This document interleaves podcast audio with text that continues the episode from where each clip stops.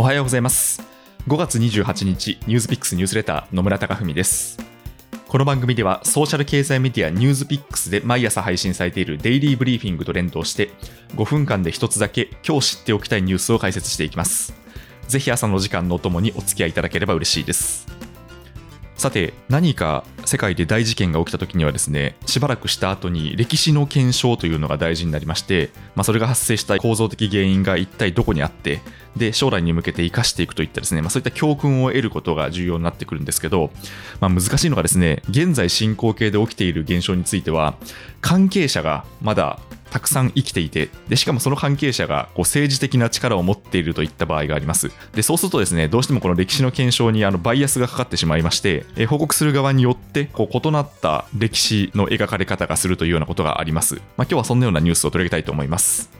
アメリカのバイデン大統領は26日アメリカの情報機関に対して中国で最初に確認された新型コロナウイルスの起源をめぐる調査報告を90日以内に行うように指示しました。まあ、新型コロナウイルスの経緯を振り返ってみると2019年12月に武漢の保健所でこれまでとは全く特徴の違う肺炎が発症した患者がいるということがですね報告されているんですけどそのウイルスが一体どこから来たのかということはまだはっきりとした解明がなされていなかったんですね。で大きく2つの説が主流になっていまして1つは中国武漢の市場で人間と動物が接触してウイルスが広まったという説。でもう一つはですね武漢にある厳重に管理された研究所でそこから流出したというですね説があります、まあ、動物接触説が正しい場合はこれはもうある意味こう自然現象ということなんですがもしこの研究所の流出説が正しいとすればですね、まあ、これはあの中国の管理体制に不備があったということになるので国際的にこう責任を追及されると。いうことで、まあ、かなりですね、この期限に対する方がですね、こう国際政治の争点になっているということです。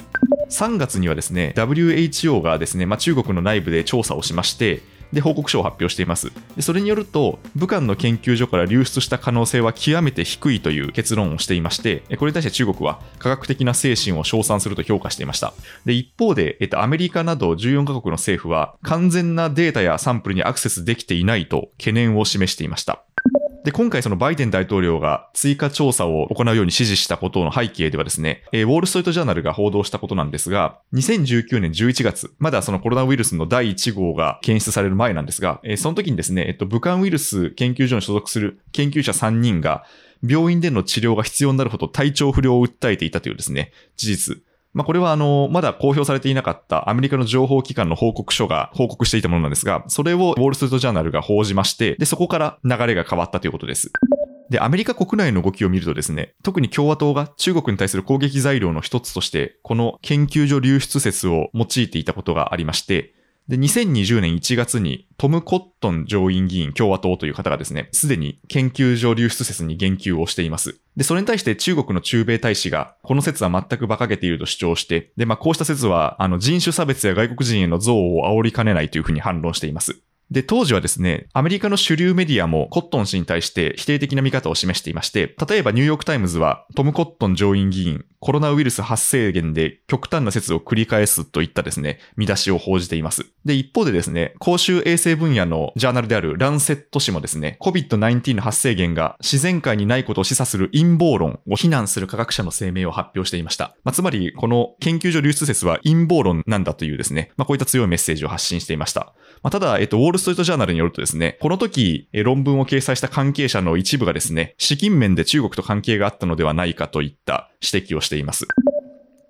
で、Facebook もですね、当初は研究所流出説に対して否定的な見方を示していまして、まあ Facebook は特にここ数年来、根拠不明の陰謀論に関しては、投稿を削除したりしてるんですね。この研究所流出説に関してもですね、昨年から関連記事を削除していまして、で、アメリカのまあ保守的なニュースメディア、FOX ニュースの番組でこの研究所流出説を取り扱った際にも、インタビュー映像に虚偽の情報という警告表示をしていました。で、ただですね、この26日にバイデン大統領が追加調査を命じたことを受けてですね、今後こういった新型コロナウイルスが研究所から流出したものと主張する記事を削除しないと発表しました。これまでの方針を撤回したことを意味します。このようににわかにコロナウイルスの起源に対する議論が再燃しているところなんですが、今後の鍵を握るのは中国の情報開示でして、もうすでに中国側はこの調査は終わったという姿勢を強調しています。まあ、ただですね、今後その WHO などの追加調査に応じるか、そして追加のデータを提示するかが原因解明に向けて大きな鍵を握ります。ただ、いずれにせよ、新型コロナウイルスの世界的大流行というですね、歴史的事象に対して、この教訓を次に生かすためには、正しく現象を理解することが不可欠になりますので、まあ、その観点からも、中国のさらなるデータ開示が期待されます。ニュースピックスニュースレター、野村貴文でした。今日もいい一日をお過ごしください。